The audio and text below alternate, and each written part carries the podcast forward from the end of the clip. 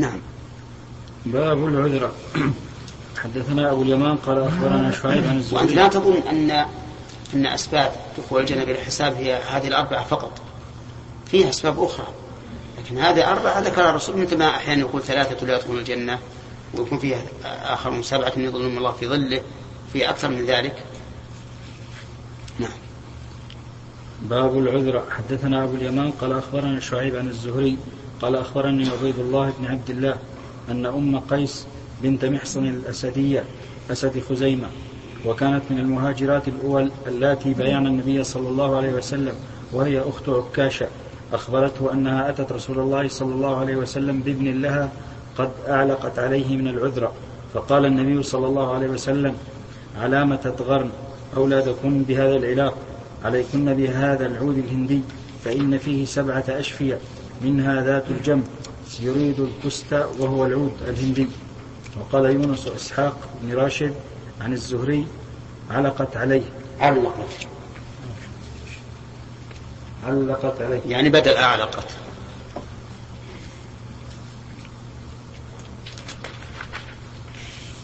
باب دواء المبطون باب دواء المبطون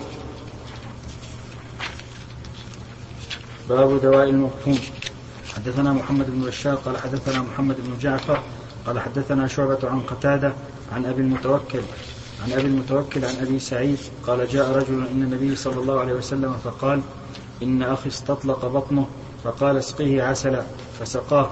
فقال إني سقيته فلم يزدد إلا استطلاقا. فقال صدق الله وكذب بطن أخيك. تابعه النضر عن شعبة. وسبق أنه سقاه حتى أقلع. وفي هذا دليل على أن ما ثبت بالوحي يجب أن يكذب به ما قيل في في بغير الوحي. ما ثبت بالوحي يجب أن يكذب به ما قيل بغير الوحي مما يعارضه. ولهذا قال الرسول عليه الصلاة والسلام صدق الله وكذب بطن أخيك. فأي نظرية أو قول يأتي مخالفا لما علم بالشرع فإنه يجب علينا أن نكذبه أن نكذب.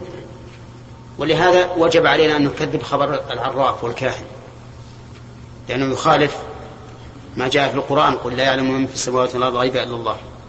وكذلك لو أن أحد من الناس أبدى لنا نظرية في الفلك العلوي أو أو السفلي تخالف ما جاء بالكتاب والسنة وجب علينا أن نكذبه ولو أطبق عليه جميع أهل الأرض. لأنهم هم إنما يتكلمون عن ما تدركه عقولهم بل عما تدركه حواسهم. والقرآن أو السنة الصحيحة تأتي بما أخبر به الخالق عز وجل. وأيما أعلم بالمخلوقات خالقها أو من كان مخلوقا مثلها. خالقها لا شك. فهذه القاعدة يجب علينا نحن معشر المؤمنين أن نؤمن بها وأن لا نلتفت لما خالفها. نعم. وأن لا نلتفت لما خالف الكتاب والسنة. وأن نعلم أنه سوف يكذبه الواقع ولو عن زمن بعيد. لأن ما في الكتاب والسنة صحيح صادق وما جاء عن تجارب أو حدسيات أو ظنون فإنه كاذب. فإن قلت مثلا أحيانا يخبر عن الشيء عن طريق الحواس عن طريق الحواس. ما هو عن طريق الفكر أو الاستنتاج أو الاستنتاج أو ما أشبه ذلك عن طريق الحواس. فالجواب عن ذلك أو أولا أن الحواس غير معصومة. الحواس غير معصومة. أو هي معصومة؟ ها؟ غير معصومة. لأن نبدأ بالسمع. أحيانا يسمع الإنسان الصوت فيظنه كذا وهو على خلاف ما سمع. أحيانا يسمع الصوت يأتي من الخلف والمصوت أمامه أمامه. لأنه ربما يكون هناك شيء يرد الصدى ثم يسمعه الإنسان من خلفه والمتكلم أمامه. في العين أيضا حدث ولا حرج. لا سيما عيون التالين الآن. نعم. أحيانا ترى الشيء ساكنا وهو أه متحرك. وأحيانا تراه متحركا وهو ساكن. وأحيانا ترى شبحا وليس هناك أحد. أليس كذلك؟ هذا واقع. بل أحيانا بين يديك. قريب منك جدا ويكون له استدارة قوية جدا فتظنه ها واقفا ساكنا ويتحرك. إذا فالأمور حتى ما يدرك بالحس قد يكون فيه خطأ. لكن إذا قدرنا أنه ليس فيه خطأ مئة بالمئة فيجب أن نعلم أنه لا يعارض ما ما جاء في الكتاب والسنة أبدا. وإنما التعارض وقع لقلة الفهم أو لقصور العلم. يعني إما للتقص... نعم إما للقصور أو التقصير. وإلا لو أن الإنسان تمعن فإننا نجزم جزما لا ريب لنا فيه بأنه لا شيء مما يعلم باليقين لا شيء مما يعلم باليقين يخالف ما دل عليه الكتاب والسنة بيقين أبدا. ولهذا قال الرسول عليه الصلاة والسلام صدق الله وكذب بطن أخيك. لأن مقتضى خبر بطنه أن العسل داء, داء مو شفاء لأنه كل ما أعطاه زاد استطلاقه. فمعنى ذلك أن أن أن العسل داء. والله يقول فيه شفاء للناس. فإذا قال قائل هل يستفاد من هذا الحديث إطلاق الكذب على الفعل؟ ها؟ نقول نعم. الفعل البطن ما تكلم. ما قال يا جماعة هذا العسل ما زادني إلا داء. لكن ها؟ استطلق. استطلق. وهذا يعني أنه لم يفيد بل زاده مرضا. فالقول يكون بالقول وبالفعل والشهادة يكون بالقول تكون بالقول وبالفعل أيضا. فالله شهد لرسوله بالقول وشهد مثل قوله تعالى والله يعلم انك رسوله وشهد لرسوله بالفعل وهو الآيات الكونية والتمكين في الأرض. نعم.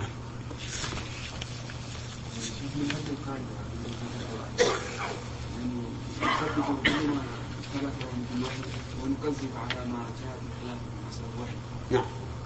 ونجد في زماننا هذا يعني العلماء في العالم كله يسددون بأن الأرض مثلا كروية الشكل وأن الشمس لا تجري وإنها يعني تجري حول نفسها يعني مستقرا في مكان ما. والآيات القرآنية الذي شفناه في رأيناه في القرآن يعني خلاف ذلك. إذا من هذه القاعدة ممكن نكذب على ما قاله هؤلاء. هذا مشكلة يا عبد الله. المشكلة الفهم. أولا القرآن أثبت أن الأرض كروية. نعم أثبت الأرض كروية قال الله تعالى إذا السماء انشقت وأذنت لربها وحقت وإذا الأرض مدت وألقت ما فيها وتخلت وأذنت لربها وحقت. متى هذا؟ مو يوم القيامة؟ السماء انشقت يوم القيامة. كما قال تعالى فإذا انشقت السماء فكانت وردة كالدهان فيومئذ لا يسأل عن ذنبه إنس ولا جان. واضح؟ طيب. إذا الأرض مدت تفيد أنها قبل ذلك؟ غير ممدودة. واضح؟ وقال تعالى يكور الليل على النهار ويكور النهار على الليل. والتكوير التدوير. ومنه كور العمامة. استدارة على الرأس. إذا فالقرآن دل على أنها كروية. انتهى. بقينا العلماء لم يقولوا أبدا إن الشمس لا تجري. بل يقول إنها تجري. تجري ولكن تجري بمجموعاتها. هي ومجموعاتها تجري بها الفضاء. نعم. هي وما يتبعها من المجموعات الشمس المجموعة الشمسية كما يقولون. فهي تجري.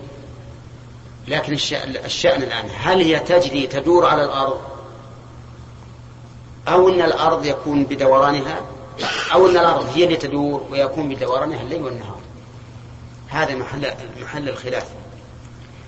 أنا إلى الآن لا أؤمن إلا أن الشمس يكون بدورانها على الأرض اختلاف الليل والنهار. إلى الآن ما ما أؤمن بكلامه. إن اختلاف الليل والنهار بسبب دوران الأرض. لا هم يقولون تريد هذا مثل المغرب. ما ما نؤمن بهذا. ليه؟ لأن عندنا ظاهر القرآن يخالف هذا. فإن الله تعالى أضاف حركات الشمس إلى الشمس. والأصل في إضافة الفعل إلى فاعله أنه فعل واقع منه. ما هذا الأصل؟ إذا قلت قام زيد فزيد هو القائم لا غير نعم؟ إذا قلت مشت السيارة فالسيارة هي اللي تمشي. أنت الآن عندما تمر السيارة واقفة تركض ركض. تركض ركض. تشوف السيارة؟ تمشي. ولا لا؟ تمشي وراء هم يقولون إن الشمس بالنسبة لمقابلة الأرض ثابتة والأرض حيث تدور يظن الظان أن الشمس هي التي تدور على الأرض. نقول هذا خلاف الأصل. ونحن يجب أن نتمسك بظاهر القرآن حتى يأتينا أمر يقيني لا شك فيه عندنا. نستطيع أن نواجه به رب العزة والجلال وإلا فإن الله يقول الشمس تجري لمستقر لها. ويقول عز وجل وترى الشمس إذا طلعت تزاور عن كفه. هذا فعل. وإذا غربت نعم. لا. ترى الشمس إذا طلعت تزاور. هذان فعلان. طلعت تزاورت وإذا غربت تقرضهم. هذان أيضا أربعة أفعال. أربعة أفعال. وقال عز وجل حتى توارت بالحجاب. تتوارث بالحجاب. وقال النبي عليه الصلاة والسلام لأبي ذر لما غابت الشمس أتدري أين؟ تذهب. حين تذهب؟ فأسند الذهاب إليها. فهذه الأفعال كلها أضيفت في الكتاب والسنة إلى الشمس فلا يمكن أن نتزحزح عنها إلا بشيء يقيني لأن الظاهر ما يدفعه إلا إلا اليقين فإن هذا هو الذي نعتقده وندينه به حتى يقوم دليل يمكننا أن نحمل الظاهر على على خلافه لمقتضى هذا الدليل. نعم. باب لا صفر وهو داء يأخذ البطن. حدثنا عبد العزيز بن عبد الله قال حدثنا إبراهيم بن سعد عن صالح عن ابن شهاب. قوله لا صفر. من يعربها لنا؟ نعم. أين أين خبرها؟ كائن محذوف. لا صفر موجود. لا صفر موجود. لا صفر موجود. هنا لا نافع الجنس وصفر اسمه. المؤلف البخاري يقول هو داء يأخذ البطن. فالمعنى أن هذا الصفر لا يعدي فهو نوع من العدوى أو نوع من المرض الذي يعدي. نعم. حدثنا أبو العزيز بن عبد الله قال حدثنا إبراهيم بن سعد عن صالح بن شهاب قال أخبرني أبو سلمة بن عبد الرحمن وغيره. طيب وقال غير البخاري أيضا المراد بصفر يعني شهر صفر يعني شهر صفر وكانوا يتشاءمون به. فنفى الرسول عليه الصلاة والسلام أن يكون في هذا الشهر شؤم. هنا أن أبا هريرة رضي الله عنه قال خلاص. إن رسول الله صلى الله عليه وسلم قال لا عدوى ولا صفر ولا هامة فقال أعرابي يا رسول الله فما بال إبلي تكون في الرمل كأنها الضباء؟ فيأتي البعير الأجرب فيدخل بينها فيجربها. فقال فمن أعدى الأول؟ رواه الزهري عن أبي سلمة وسنان بن أبي سنان. طيب هذا لا عدوى سبق الكلام عليها ولا صفر تكلم الآن ولا هامة. ما هي الهامة؟ الهامة يقول يقولون إن العرب كانوا إذا قتل فيهم القتيل. زعموا أن نفسه تتحول إلى طائر يسمى الهامة وأنه يأتي إلى بيت القتيل ويزعق زعقات معينة حتى يأخذ بثأره حتى يأخذ بثأره وقال بعض العلماء إن الهامة وهي نوع من الطيور المعروف يتشاءم يتشاءمون بها كثيرا. فهو كقوله لا عدوى ولا لا عدوى ولا طيرة.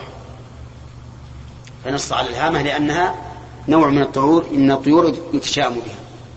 وعلى كل حال فسواء قيل هذا أو هذا فالمراد أن هذه الأشياء الوهمية التي كانت عند الجاهلية نفاها النبي عليه الصلاة والسلام. أما اعتراض الأعرابي أو استشكال الأعرابي على قوله لا عدوى فقد أجاب عنه النبي عليه الصلاة والسلام بقوله فمن أعدى الأول؟ يعني أن العدوى وإن حصلت بسبب مخالطة الأجرب لهذه الإبل السليمة فإنما ذلك كان بتقدير الله عز وجل.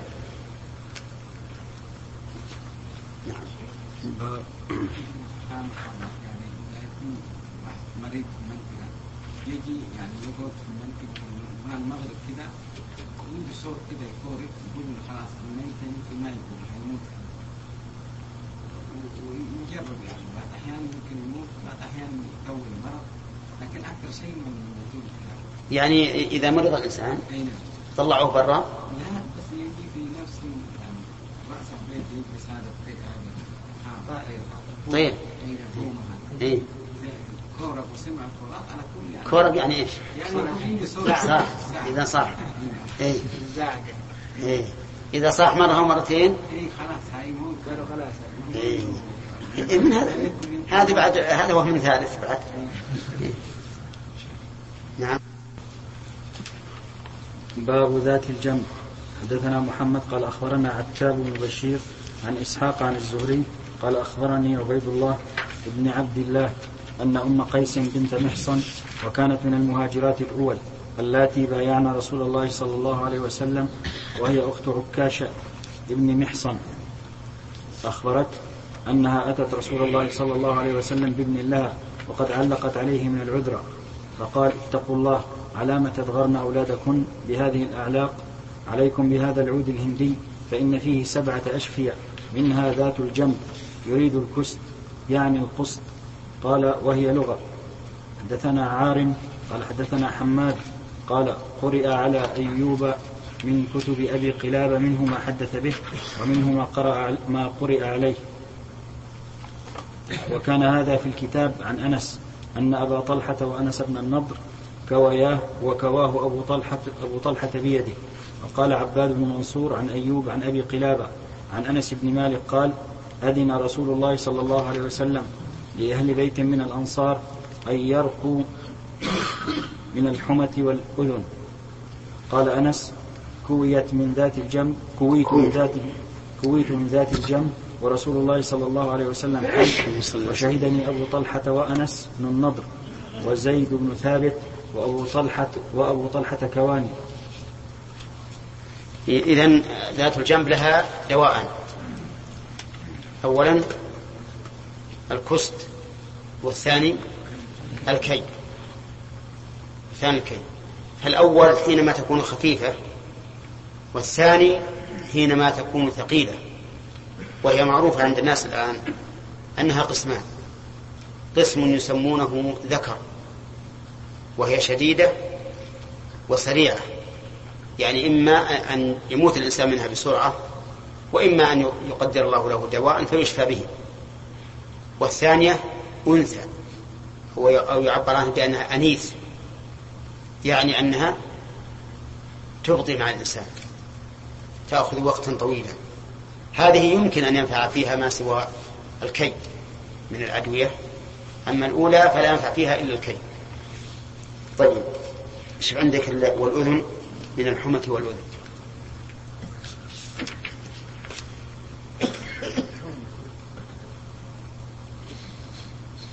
لأنه مر علينا العين.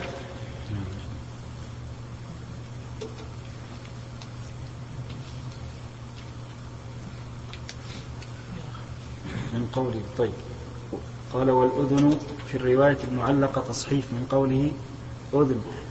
أذن فعل ماض من الإذن لكن زاد الإسماعيلي في رواية من هذا الوجه وكان زيد بن ثابت يرقى من من الأذن والنفس. فالله أعلم. بس.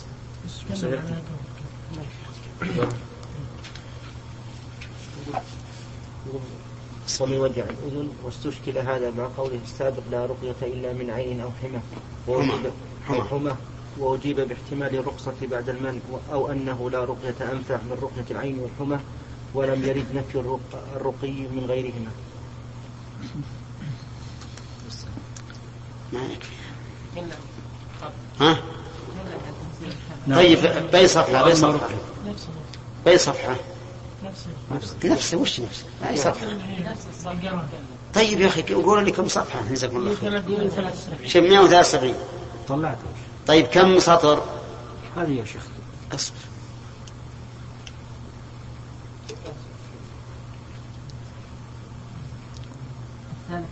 يلا 13 عد 13 من من أنا 173 عدد إيش طالع ها؟ هذه طالعة يلا هات. وأما رقية الأذن فقال ابن بطال المراد وجع الأذن أي رخص في رقية في رقية الأذن إذا كان بها وجع.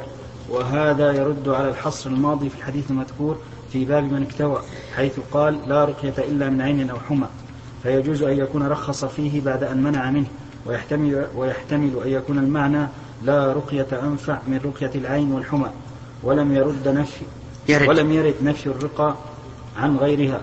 وحكى الكرماني عن ابن بطال أنه ضبطه الأدر. الأذن. الأذن. لا يا شيخ بالراء ها؟ الأدر. الأدر؟ طيب امشي نشوف الأدر بضم الهمزة وسكون المهملة بعدها راء. وإن وأنه جمع وأنه جمع. جمع أدرة وهي نفخة الخصية. قال وهي وهو غريب شاذ انتهى. ولم أرى ذلك في كتاب ابن بطال فليحرر. ووقع عند الإسماعيلي في سياق رواية عباد بن منصور بلفظ أن يرقوا من الحمى وأذ وأذن برقية العين والنفس فعلى هذا فقوله والأذن في الرواية المعلقة تصحيف من قوله أذن. أذن فعل ماض من الإذن لكن زاد الإسماعيلي من رواية في رواية من هذا الوجه وكان زيد بن ثابت يرقى من الأذن والنفس. والله أعلم. على كل حال لعل المعنى لا رقية إلا من إلا من من حمى. أو عين يعني نفس حسد أو أذن يعني وجع في الأذن. ويكون الحصر آه، أو قولها النفي في لا رقية يكون من باب النفي الإضافي أو الحصر الإضافي. لا رقية إلا من عين يعني وقد يرقى من غيرها.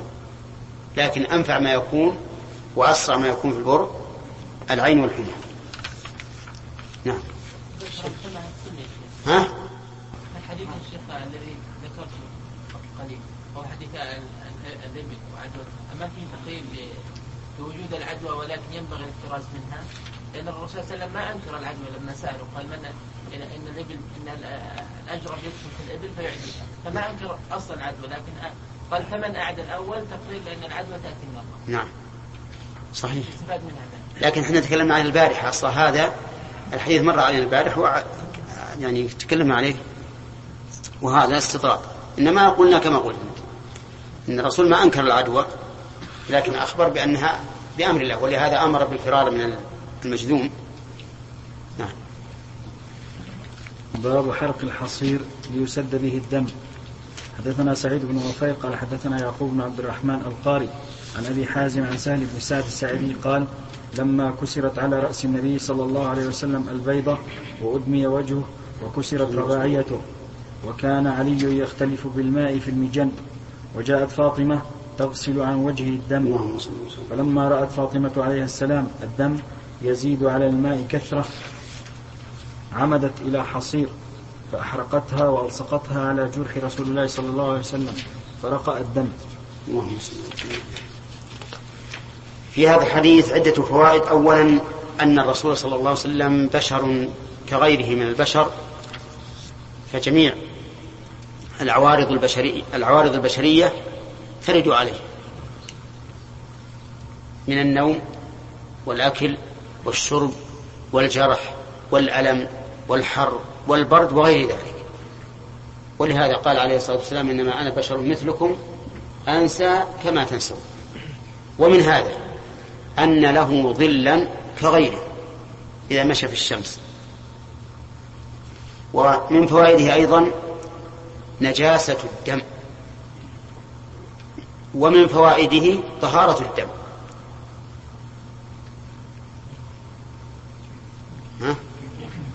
كيف؟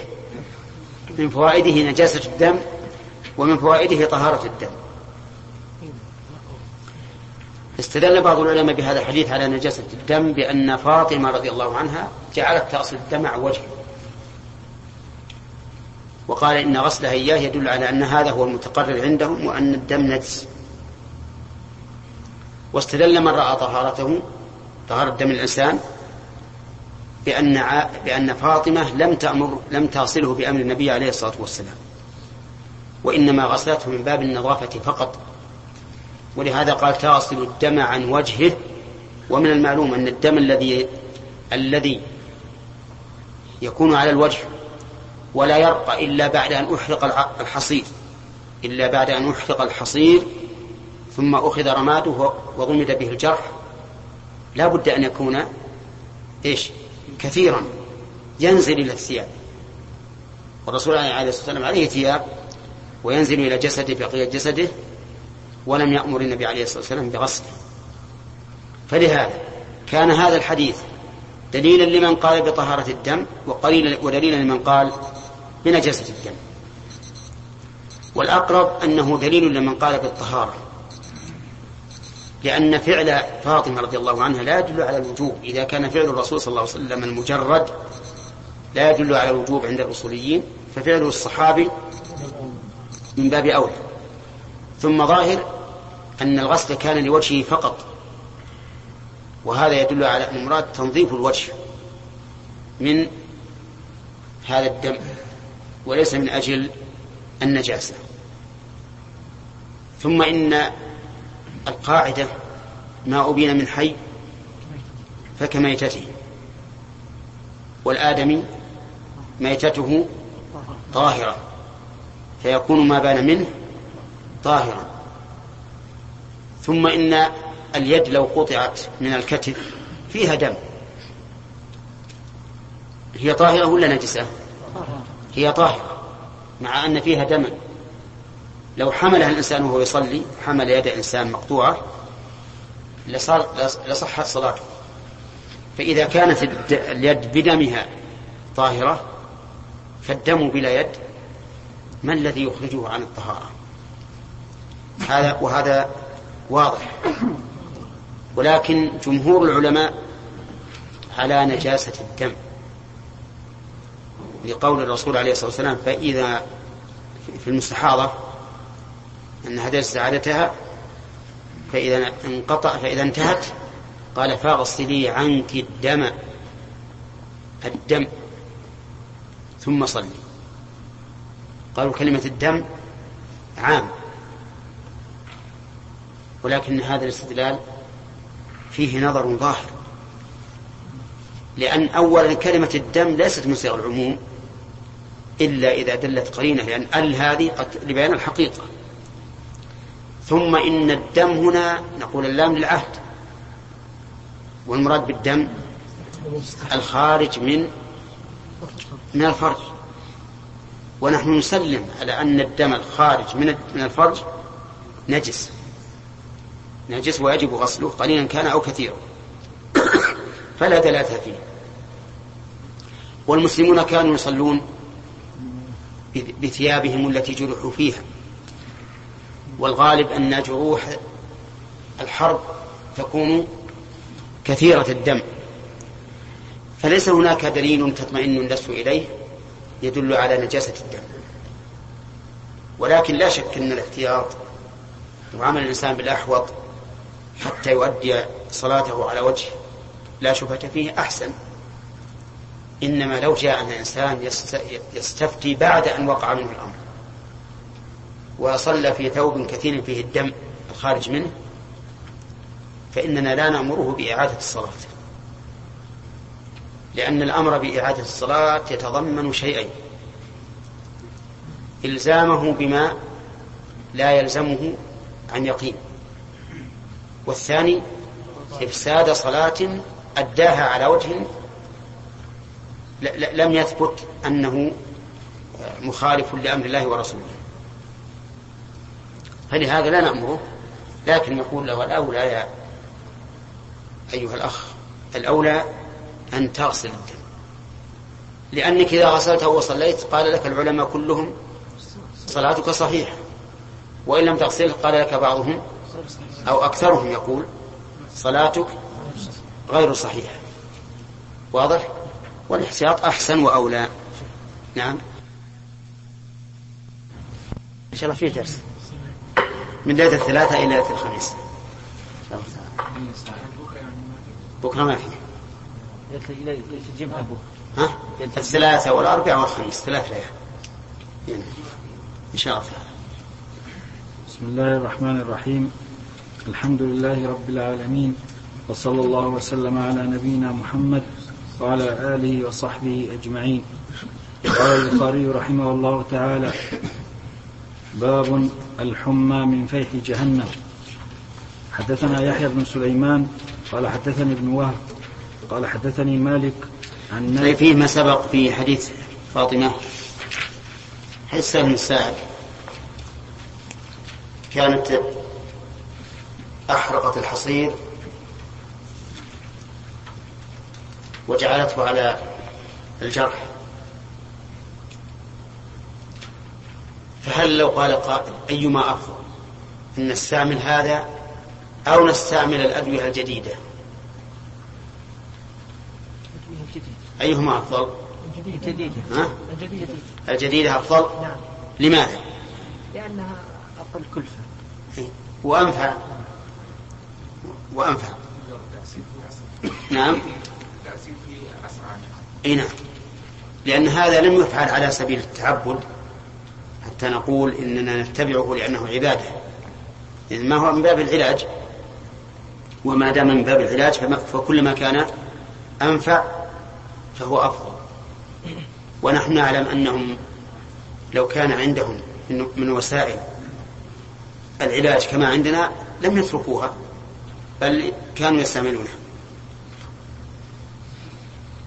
إيه نعم. ما في توصيل ما الوقت طيب.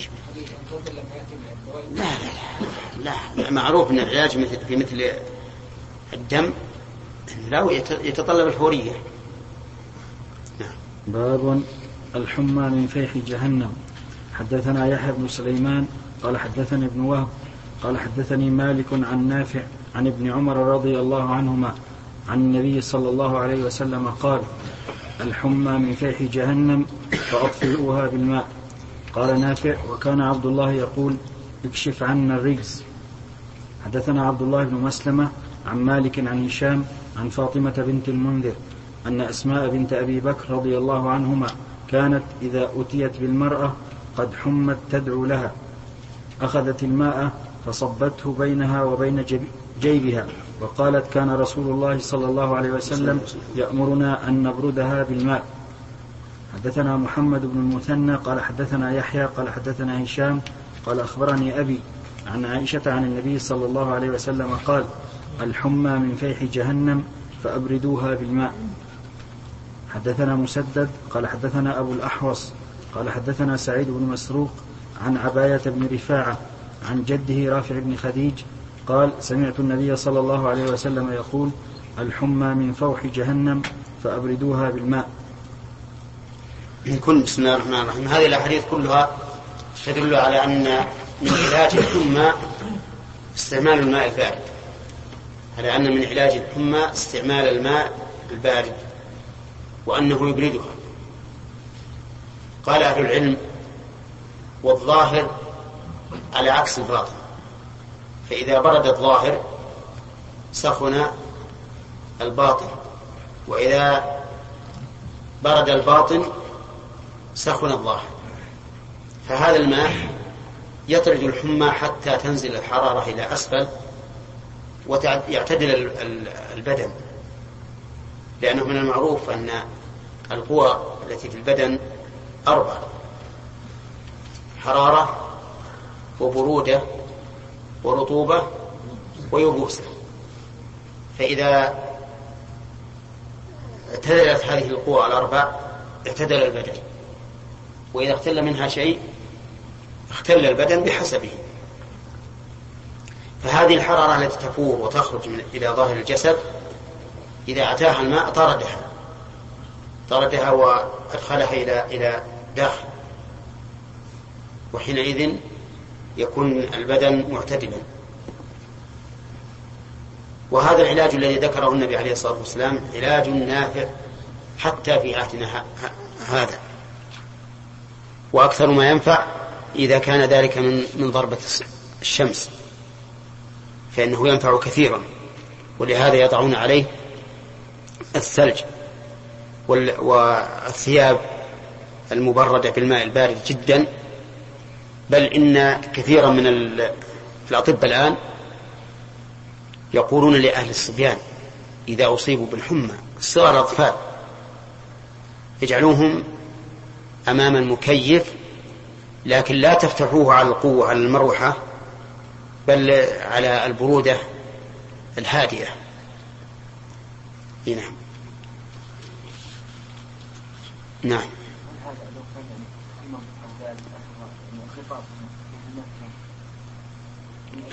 حتى حتى الباردة ما تصل إلى إلى إلى إلى الثلج مثلا إذا كانت باردة نبرد الماء أكثر.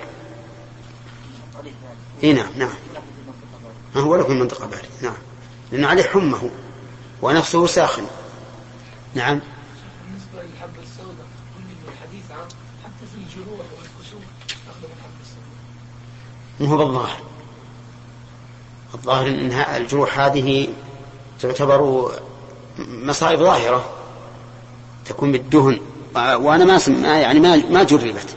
لو تجعل في زيت أو دهن وتطلى بها الجروح لا يستبعد أن تشفى بإذن الله. نعم.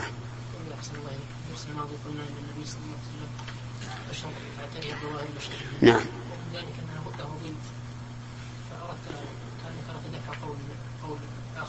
نعم. صحيح فيه فيه بعض الغلاة بالنبي عليه الصلاة والسلام يقولون إنه من خصائصه أنه لا ظل له لأنه نوراني والنوراني يشع من كل جانب. فإذا مشى ولو في الشمس ما صار له ظل. هنا أبد ما ما صح نعم. باب من خرج من, من أرض الله تلائمه حدثنا عبد الاله بن حماد قال حدثنا يزيد بن جريج قال حدثنا سعيد قال حدثنا قتادة ان أنس بن مالك حدثهم أن ناسا أو رجالا من عكر وعرينه قدموا على رسول الله صلى الله عليه وسلم وتكلموا بالإسلام. وقالوا يا نبي الله إنا كنا أهل ضرب ولم نكن أهل ريف واستوخموا المدينة فأمر لهم رسول الله صلى الله عليه وسلم بذوج وذراع وأمرهم أن يخرجوا فيه فيشربوا من أيامها وأهوالها فانطلقوا حتى كانوا ناحية الحرة كفروا بعد إسلامهم وقتلوا راعي رسول الله صلى الله عليه وسلم واستاقوا الدوس فظلموا النبي صلى الله عليه وسلم فبعث الطلب في آثارهم وأمر بهم فسمروا أعينهم وقطعوا أيديهم وتركوا في ناحية الحرة. حتى ماتوا على حالهم. نعم، سبق الكلام عن هذا. لكن فيه أنه يجوز للإنسان أن يخرج من الأرض التي لا تلائمه إما في هوائها أو في مائها أو في حرارتها أو برودتها أو ما أشبه ذلك. ولا يعد هذا من الترفه المنهي عنه. بل هذا كما يلبس الإنسان ثوبا أدفى من الثوب الآخر ويأكل طعاما أشهى من الطعام الآخر ويشرب ماء آدل من الماء الآخر وكل هذا جائز ولا بأس به. نعم. باب ما يذكر في الطعام. نعم. يدل على طهارة إي نعم. يدل على طهارة أبوال الإبل والقاعدة أن كل ما يؤكل لحمه فبوله وروثه طاهر بالنسبة للنجس هل يصح يصح يكون سماد؟ إيش؟ طاهر هذا. هذا طاهر. لا بالنسبة الروث النجس ها؟ الروث النجس انتقلنا إلى شيء آخر يا بدر. إيش هذا؟ آه، هذان سؤالان أحدهما لا علاقة له بالدرس. نعم. فهل نجيبه أو ندعوه؟ ها؟ أقول كأنه سؤال كأنه سؤال نعم. اي نعم. على كل حال ال- الأحسن إنه ما ي... يعني هذا مو سؤال شرح لو شرح لا بأس نتبسط هذا عباره امرار وتعليق. لكن مع ذلك أكثر أهل العلم على أنه يجوز السماد بالنجس بالعذرة النجسة. عذرة الإنسان وعذرة الحمار وما أشبهه. وأن الثمر لا ينجس بذلك ويؤكل. إلا إذا ظهرت آثار النجاسة. على نفس الثمر بحيث تشم منه رائحة النجاسة مثلا. فحينئذ لا, لا, لا يجوز أكله. وأما إذا لم تظهر فالصحيح أنه يجوز أن يسمد الزرع والأشجار والنخيل بالسماد النجس لأنه يستحيل. وهذا هو الذي عليه أكثر أهل العلم. أما المشهور من مذهب الحنابلة فإنه حرام. ولا يجوز أن يسمد بالنجس وإذا سمد به صار ثمره حراما. إيه نعم. صحيح. الجواز كما قلت لك. نعم. باب ما يذكر في الطاعون.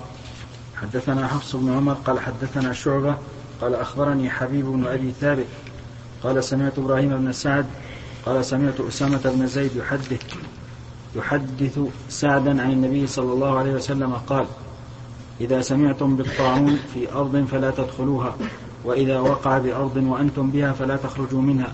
فقلت أنت سمعته يحدث سعدا ولا ينكره؟ قال نعم. حدثنا عبد الله بن يوسف قال أخبرنا مالك عن ابن شهاب عن عبد الحميد بن عبد الرحمن بن زيد بن الخطاب عن عبد الله بن عبد الله بن الحارث بن نوفل عن عبد الله بن عباس أن عمر بن الخطاب رضي الله عنه خرج إلى الشام. حتى إذا كان بسرع بسرع بسرغ لقيه أمراء الأجناد. أبو عبيدة بن الجراح وأصحابه فأخبروه أن الوباء قد وقع بأرض الشام. قال ابن عباس فقال عمر ادعوا لي المهاجرين الأول. فدعاهم. الأول؟ الأولين؟ الأولين.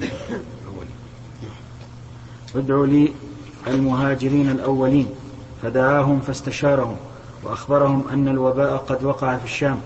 فاختلفوا فقال بعضهم قد خرجنا لأمر ولا نرى أن نرجع عنه وقال بعضهم إيش؟ قد فقال بعضهم قد خرجنا لأمر ولا نرى أن ترجع عنه وقال بعضهم قد خرجت لأمر ولا نرى أن ترجع عنه. ها؟ خرجنا خرجنا والثاني نرجع بس كأنها بين التاء والنون نرجع وإذا قلنا خرجنا فالصواب نرجع. وإن قلنا خرجت كما هي نسختنا. طيب. إذن. فقال بعضهم قد خرجنا لأمر ولا نرى أن نرجع عنه. وقال بعضهم معك بقية الناس وأصحاب رسول الله صلى الله عليه وسلم ولا نرى أن تقدمهم على هذا الوباء. فقال ارتفعوا عني. ثم قال ادعوا لي الأنصار. فدعوتهم فاستشارهم. فسلكوا سبيل المهاجرين واختلفوا كاختلافهم. فقال ارتفعوا عني. ثم قال ادعوا لي من كان ها هنا من مشيخة قريش من مهاجرة الفتح. فدعوتهم فلم يختلف منهم عليه رجلان. فقالوا ترى أن ترجع بالناس ولا تقدمهم على هذا ولا تقدمهم على نعم، هذا الوباء. نرى. نرى؟ نرى نرى أن ترجع بالناس. ولا تقدمهم على هذا الوباء. فنادى عمر في الناس إني مصبح على ظهر. فأصبحوا عليه. فقال أبو عبيدة بن الجراح أفرارا من قدر الله؟ فقال عمر لو غيرك قالها يا أبا عبيدة. نعم نفر من قدر الله إلى قدر الله. أرأيت إن كانت لك إبل هبطت واديا؟ له عدوتان. إحداهما خصيبة والأخرى جدبة. أليس إن رعيت الخصيبة رعيتها بقدر الله؟ وإن رعيت الجدبة رعيتها بقدر الله.